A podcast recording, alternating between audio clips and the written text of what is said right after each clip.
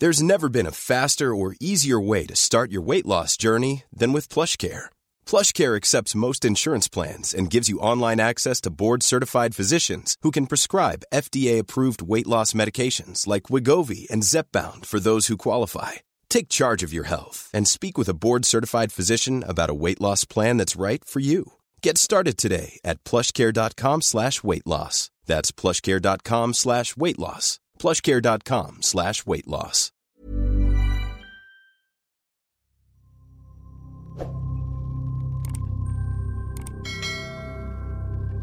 High school pa lang ako, sadyang malapit at maawain na talaga ako sa mga batang paslit. Lumaki kasi ako, nahikahos kami.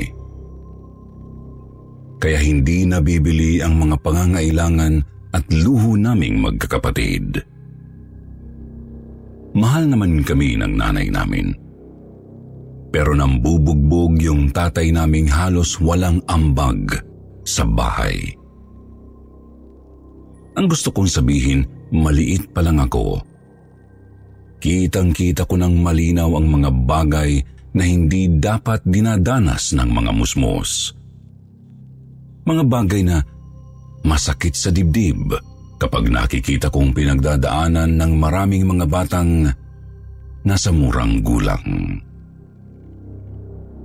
At kahit sa panaginip, hindi ko inakalang ang pagiging malapit ko sa mga bata ang magdadala sa akin sa isang kakaibang karanasan. Karanasang nagdulak sa akin para tahakin ang landas ng propesyon ko ngayon. Kumusta po, Jupiter? Ako nga pala si Conrad. Di ko na lang sasabihin ang apelyido ko pero taga rito ako sa May Negros. Nangyari itong isasalaysay ko Pebrero noong 1992. Fourth year high school ako noon sa isang public school dito lang sa amin. Nasa punto akong hindi sigurado kung ano ang tatahakin sa buhay. Pinagpipilian kong kumuha ng criminology, civil engineering, o di kaya aviation. Pero hindi talaga ako makapagpasya. Mabuti na lang at nangyari itong ang ikikwento ko. 7:30 ng umaga. Late na ako pero paisi-isi lang akong naglalakad noon habang pinapatalbog ang dala kong bola. Hiram ko lang yun sa kaklase ko. Hindi naman ako pabaya sa pag-aaral. Sadyang hindi lang ako masyadong umaarangkada sa academics, kaya hindi ako natatakot malate. Nang makarating na ako sa likurang gilid ng paaralan, tumama yung bola sa isang bato at tumalbog papunta sa puno ng makopa. Tumalbog pa ito ulit. Tumama sa pader ng paaralan bago bumalik sa puno at lumapag sa may ugat.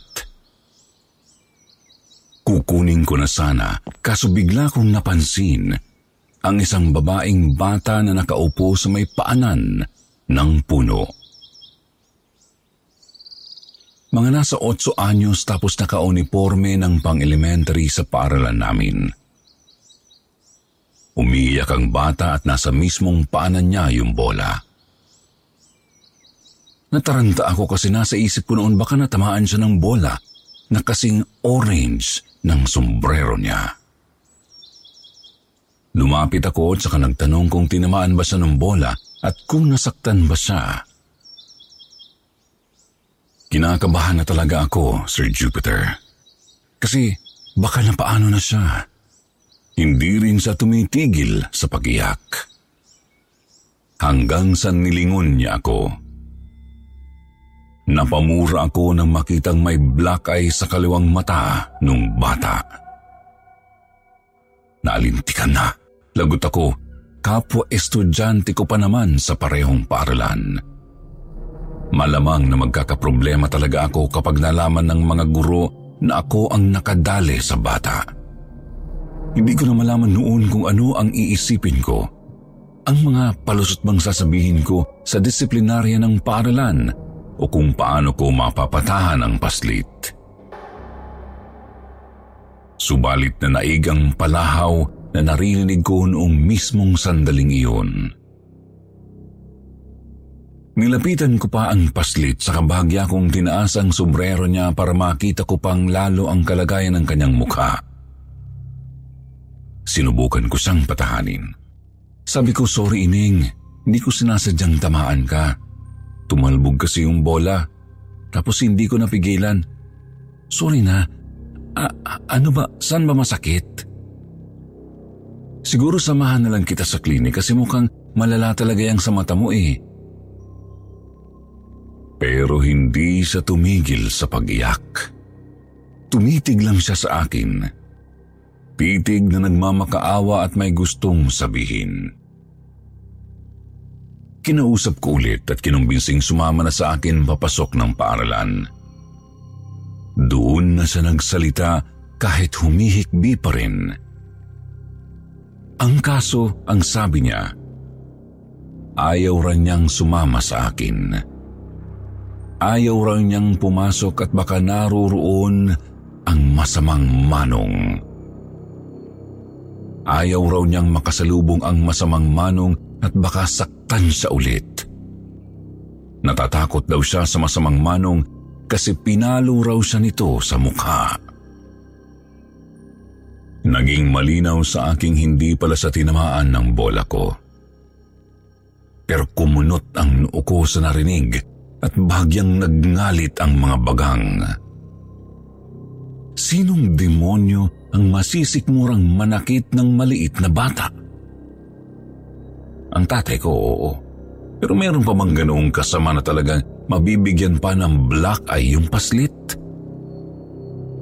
Kako, sinong masamang manong at anong ginawa nito sa kanya? Nasa school ba? Teacher? Staff? O mga high school student? Sumama ka ako sa akin at isusumbong namin sa principal.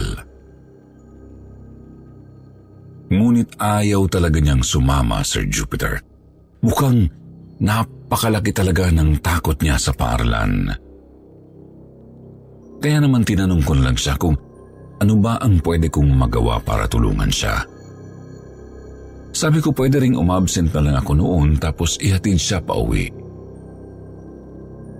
Ayaw rin daw niyang umuwi. Pero may sinabi siyang kakaiba. May kailangan daw siyang kunin sa may bakuran ng paaralan. Sa loob daw ng bakod. Katapat lang noong puno ng makopa. Hindi raw niya alam kung ano ang bagay na yun. Basta kailangan niya yung makuha. Napakamot ako ng batok. Mukhang malabo naman kako ang sinasabi niya. Sa loob kasi ng bahagi yun ng bakod, may 2 metrong espasyo lang, school building na. Puro mga opisina ang naroroon banda, tapos ilang lakad pa bago ang nag-iisang lusutan sa may guardhouse. Ang ibig kong sabihin, ano ang kukunin niya sa ganoong lugar na imposibleng mapuntahan ng isang paslit? Maliban siguro kung malingat yung guard. Bagay na malabo rin kasi parang halimaw yung mamang yun eh. Masyadong estrikto at mabagsik. Nasobrahan sa pagka-dedicated sa pagiging gwardya. Tinanong ko ulit yung paslit kung ano ba kasi ang kukunin niya doon. Ngunit sa halip na sagutin ang sagot ko, pinag-ibayo lang niya ang pagmamakaawang tulungan ko siyang makuha ang kung ano.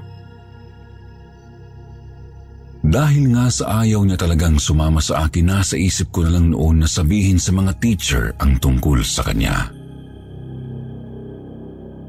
Ayoko rin kasing walang gawin, gaya nga po ng sinabi ko, malapit ako sa mga bata at nakakaawa talaga yung itsura niya kapag umiiyak. Kaya naman nangako ako sa kanyang hahanap ng paraan para matulungan siya. Napangiti ako ng bahagya nang umaliwalas ang mukha ng bata. Kahit medyo nakaramdam ako ng kurot sa damdamin. Inayos ko yung sombrero sa kanyang ulo, pinulot ang bola na dala ko at lumakad na papasok. Lunch break. Plano ko na noon na magtanong sa mga elementary teacher tungkol sa bata, Kuya Jupiter. Pero nang papunta na ako sa grade school faculty, natanaw ko ang guardhouse. Ilang metro lang kasi yun mula sa opening ng building bago makarating sa mga opisina. Gaya ng karaniwan, nakita ko roon yung guard. Tawagin na lang nating si Mang Bador. Kumakain, pero matalas pa rin ang mga matang nakamasid sa paligid. Kilalang istrikto at mabagsik si Mang Bador bilang gwardya. Nakakatakot ang boses. Talagang kakabahan kang gumawa ng kalokohan kapag naisip mong baka mahuli ka niya.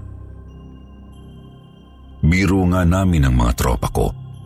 Ultimo magnanakaw na lamok.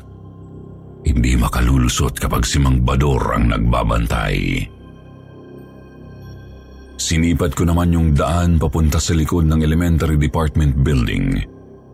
Nasa bandang likod lang yun ng guardhouse, tapos may maliit na gate na gawa sa alambre. Medyo napanghinaan ako ng loob kasi malabo talagang makalusot ako doon. Sabihin na nating posible kong masira yung alambring gate. Pero paano ko masasalisihan yung bantay? Isa pa, sa totoo lang, hindi rin ganoon katindi ang kagustuhan kong makuha yung pinapakiusap noong bata. Oo, naaawa ako sa kanya. Pero hindi ko naman kasi alam kung anong bagay yun. Ayun na nga, tumuloy na ako sa grade school faculty. Tinanong ko yung isang grade 1 teacher kung may absent ba kanina na isang batang babae. At nilarawan ko yung itsura. Sabi ko, lagpas balikat ang buhok, payat at may orange na sombrero. Nagulat naman ako kasi nanlaki ang mga mata noong teacher, saka nagtawag ng iba pang mga nasa faculty. Sa isang iglap, natagpuan ko ang sarili na inuusisa ng mga elementary teachers. Ang dami nilang tanong, napakagulo na rin ng mga naisasagot ko.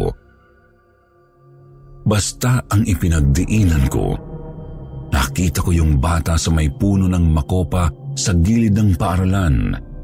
Umiiyak, may black eye, at ayaw pumasok kasi takot sa masamang manong.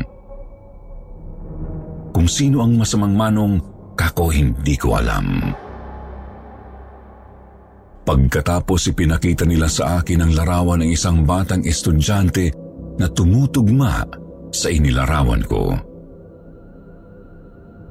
Doon ko nakita ang mukha niyang maayos, nakangiti at walang black eye. Oo, siya nga yun. Naaalala ko ring natulungan ko na pala siya mahigit 1 linggo na ang nakararaan. Kinakantsawan siya ng mga kaklase niya doon mismo sa puno ng makopa, tapos inawat ko yung mga pasaway. Binigyan ko rin ng tinapay na pangmeryenda ko sana noon, tsaka tinulungang makasakay pa uwi. Pagkatapos, ako naman ang nandilat sa sinabi ng mga teachers, Sir Jupiter. Biyernes ng hapon pa pala nawawala ang batang iyon na nagngangalang Cherry. Hindi na raw umuwi at walang makapagsabi kung nasaan. Lunes na noon, kaya't nasa mahigit 2 araw na siyang missing. Kaya naman agad kong sinamahan ang mga guro ni Cherry sa puno ng makopa, pero wala ang bata roon. Ibinili na lang nila sa aking sabihan ko agad sila kapag nakita ko ulit si Cherry. Uwian. Palabas na sana ako sa main gate ng paaralan nang sitsitan ako ni Mang Bador. Napalingon ako at kinabahan nang magkasalubong ang tingin namin. Naroroon na naman kasi ang mabagsik niyang tingin. Pakiramdam ko tuloy may nagawa akong napakalaking kasalanan. Tinanong niya ako kung totoo raw bang nakita ko si Cherry. Tumango naman ako nang hindi nagsasalita. Ewan pero para akong nabulunan sa kaba. I'm Sandra, and I'm just the professional your small business was looking for. But you didn't hire me, because you didn't use LinkedIn Jobs. LinkedIn has professionals you can't find anywhere else, including those who aren't actively looking for a new job, but might be open to the perfect role, like me. In a given month, over 70% of LinkedIn users don't visit other leading job sites. So if you're not looking on LinkedIn, you'll miss out on great candidates, like Sandra. Start hiring professionals like a professional. Post your free job on linkedin.com/achieve today. Many of us have those stubborn pounds that seem impossible to lose, no matter how good we eat or how hard we work out. My solution is PlushCare. PlushCare is a leading telehealth provider with doctors who are there for you day and night to partner with you in your weight loss journey. They can prescribe FDA-approved weight loss medications like Wegovy and Zepbound for those who qualify. Plus, they accept most insurance plans. To get started, visit plushcare.com/weightloss. That's plushcare.com/weightloss. Nilata naman niya ako at sinabihang mag-ingat-ingat ako sa pagsisinungaling at baka mapahamak lang ako. Nagtaka ako. Bakit naman ako mapapahamak sa pagsisinungaling kung nagsasabi naman ako ng totoo? Saka ano naman sa kanya kung nakita ko si Cherry? Hinayaan na niya akong makadaan pagkatapos pagbantaan. Pero hindi na nawala sa isip ko ang mga sinabi niya, Sir Jupiter. Nangati na ang utak ko. Kinutuban na akong may mali na hindi ko napansin. Ang tanong, ano at paano ko malalaman? Kinabukasan habang papasok, nakita ko ulit si Cherry sa may puno ng makopa. Umiiyak pa rin siya. Nilapitan at binati ko siya tapos niyaya kong sumama na sa akin. Kako nag-aalala na ang mga magulang at guro niya kasi ilang araw na siyang nawawala. Kahit ako nga, nag-aalala na rin lalo't hindi pa nawawala o nababawasan man lang ang black eye noong bata. Pero nagmamatigas talaga siya, Sir Jupiter. Ayaw talagang sumama sa akin. Ayaw niya talagang makasalubong ulit ang masamang manong. Hindi rin ako sinasagot kapag tinatanong ko kung saan ba siya tumutuloy. Kung saan siya natutulog at kumakain. Paulit-ulit lang na sinasabi sa akin na puntahan niya ang nasabing bagay na gusto niyang makuha. Bagay na hindi pa rin niya masabi kung ano, kasi maging siya ay hindi rin daw sigurado kung ano yun. Kaya wala akong nagawa kundi iwan muna siya ulit. Kako pangako kung gagawa na ako ng paraan para marating ang bahaging iyon ng bakuran. Basta ba ipangako niya sa aking hindi na siya iiyak. Pumasok na rin ako noon, Sir Jupiter. Nang makapasok ako sa gate, nilingon ko muna yung alambreng harang sa likod ng guardhouse. Pilit kong sinilip ang nasa loob mula sa medyo malayong kinatatayuan ko. Pero wala akong masyadong maaninag maliban sa lupang daan, damo at mangilan-ngilang bato. Umalis na rin ako makalipas ang ilang saglit kasi ang sama na naman ng tingin sa akin ng bantay. Lumipas ang buong araw nang hindi ko na iaalis sa isip ko si Cherry. Iniisip ko kung ano ba talaga ang pakay niya sa bakuran at bakit ayaw niyang magpakita kahit sa kanyang mga magulang. Hindi ko naman magawang magsabi sa mga guro na nakita ko ulit yung bata kasi malamang naaalis lang ulit yun sa may puno. Pagdating ng uwian, naglalakad ako papalabas habang pinapatalbog ang bolang nahiram ko ulit. Nang walang ano-ano'y bigla itong tumalbog at gumulong papunta sa may guardhouse. Nagtaka ako kasi patag naman ang daan. Wala namang pwedeng tamaan yung bola na makapagpapatilapon nito. Susundan ko na sana pero nakatitig na naman sa akin si Mang Bador. Kako noon, bahala na, kukunin ko lang naman ang bola. Lalapitan ko na dapat, pero talagang gumulong pa ito papunta sa alambreng gate. Doon na ako sininghalan ng gwardya. Sabi niya, nananadya daw ba ako sa kanya? Tugon ko naman, ano bang problema, Manong? Wala naman akong ginagawa sa'yo, ba't pa masyado kang irritable sa akin? Pinulot ko yung bola, kasabay ng pagkunot lalo ng mukha ng gwardya. Aalis na dapat ako nang may nasipat ako sa loob ng alambreng gate.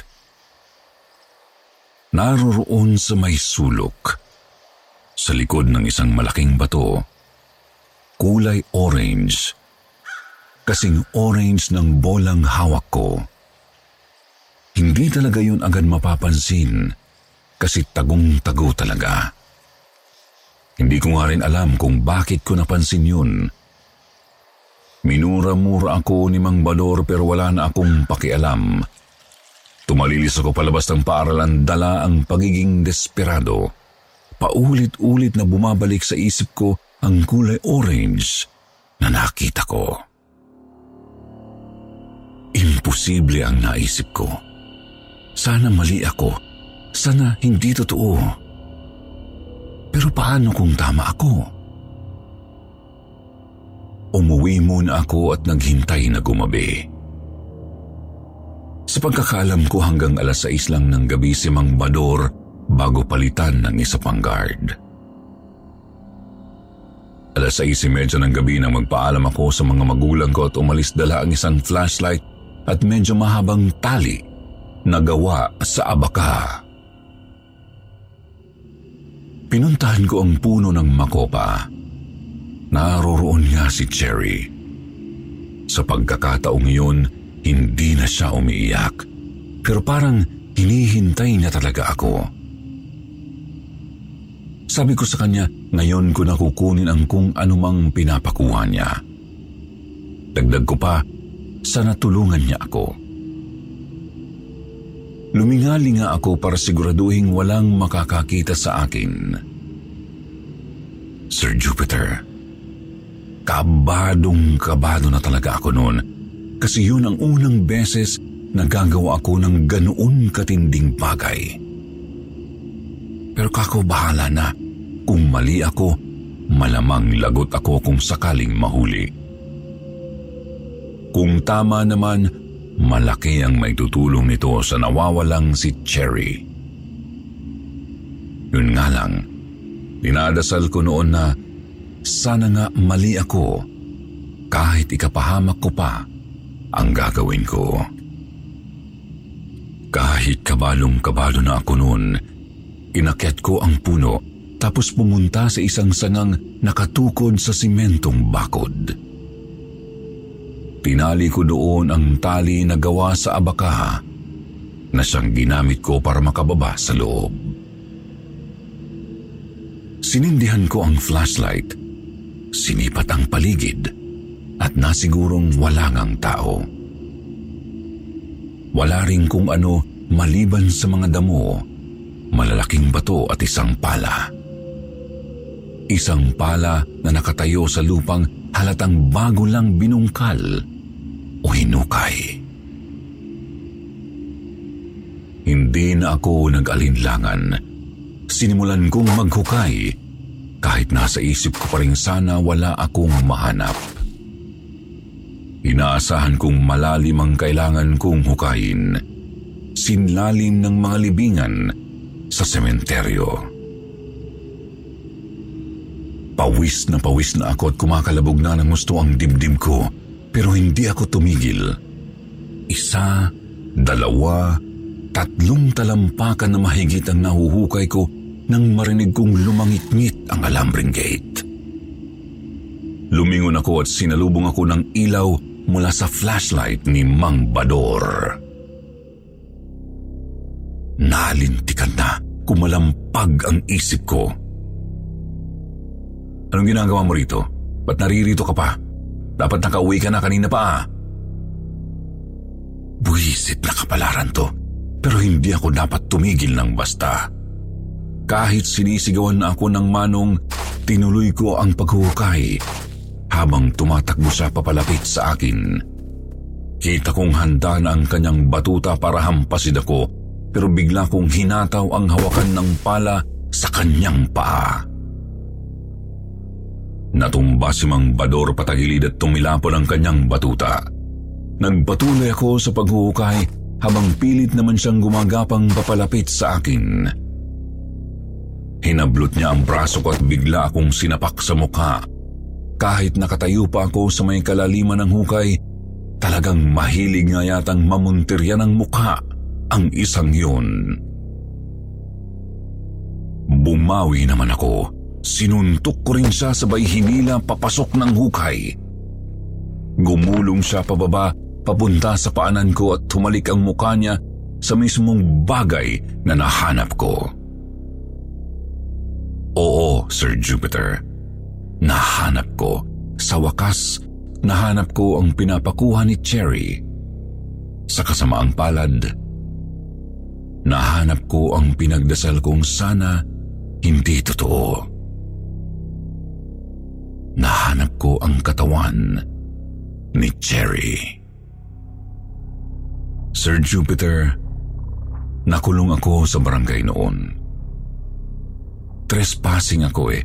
Naghukay ba naman ako sa bakuran ng paaralan nang walang pahintulot, di ba? Dagdag mo pa na ako ang pinaratangang dumali kay Cherry. Kasi bakit ko nga naman nalamang naroroon ang kanyang bangkay? Bagay na naunawaan ko naman. Wala eh, walang bilang ang mga testimonya tungkol sa mga kaluluwa para sa mga tao. Tapos wala pang DNA noong panahong yun para suriin ang similyang nakita sa mga labi. Opo, ginahasa ang bata. Ginahasa ng masamang manong. Pinatay gamit ang paghampas ng isang blunt object. May tama sa sikmura, dibdib, leeg, sentido at mukha. Tapos inilibing doon sa bakuran ng paaralan. Demonyo, di ba? Kahit nga ngayong sinusulat ko ito, nagngangalit ako eh, Sir Jupiter. Mabuti na lang at hindi ako pinabayaan ng bagong kaibigan ko. Lumipas ang ilang araw kong pagkakabilanggo, umamin si Mang Bador na siya talaga ang kumahasa at pumatay kay Cherry. Hindi na raw niya kaya, hindi na raw niya matiis ang pagpapakita ni Cherry sa may bakuran ng paaralan. Ayun, nakalaya ako at si Mang Bador ang nahatulan ng habang buhay na pagkakabilanggo. Pagkalabas ko, nakita ko pa si Cherry ng isang beses sa ilalim ng puno ng makopa. Wala na siyang black eye. Maayos na ang kanyang itsura, maaliwalas at nakangiti. Dahil doon, tuluyan na akong nakapagpasya. Magpupulis ako. Siguro tunog idealistic, pero gusto kong tulungan sa abot ng makakaya ko ang lahat ng mga batang nangangailangan. Tinapos ko ang kursong criminology. Sa ngayon, isa na akong koronel na nakatuon sa mga kasong may kinalaman sa child abuse. Pasensya na, Sir Jupiter, at napahaba ang kwento ko. Pasensya rin kasi hindi ito nakakatakot dahil sa multo, kundi nakakakilabot dahil sa mga kagaya ni Mang Bador. Nakatatakot isipin kung gaano pa karami ang mga batang na biktima ng mga masasamang manong. Masasamang mga manong na pwedeng mga taong hindi nila kilala, pero pwede rin mga taong dapat ay pumuprotekta sa kanila. Kaya sa mga nakikinig, pag may nabalitaan kayong kaso ng mga batang minamaltrato, pakiusap, i-report nyo agad. Pakiusap. Huwag kayong matakot na baka maging magulo ang buhay ninyo. Ano lang ba yung konting sakripisyo at hassle para sa kanila, di ba? Aasahan ko yan mula sa inyo. Ilagay nyo rin sa comments kung may mga narinig na rin ba kayong mga ganitong kwento o pangyayari sa inyong lugar. Babasahin ko lahat ng iyan. Paano? Hanggang dito na lang, Sir Jupiter. Salamat sa pagbibigay oras sa kwento namin ni Cherry. Hanggang sa muli, Colonel Conrad ng Negros.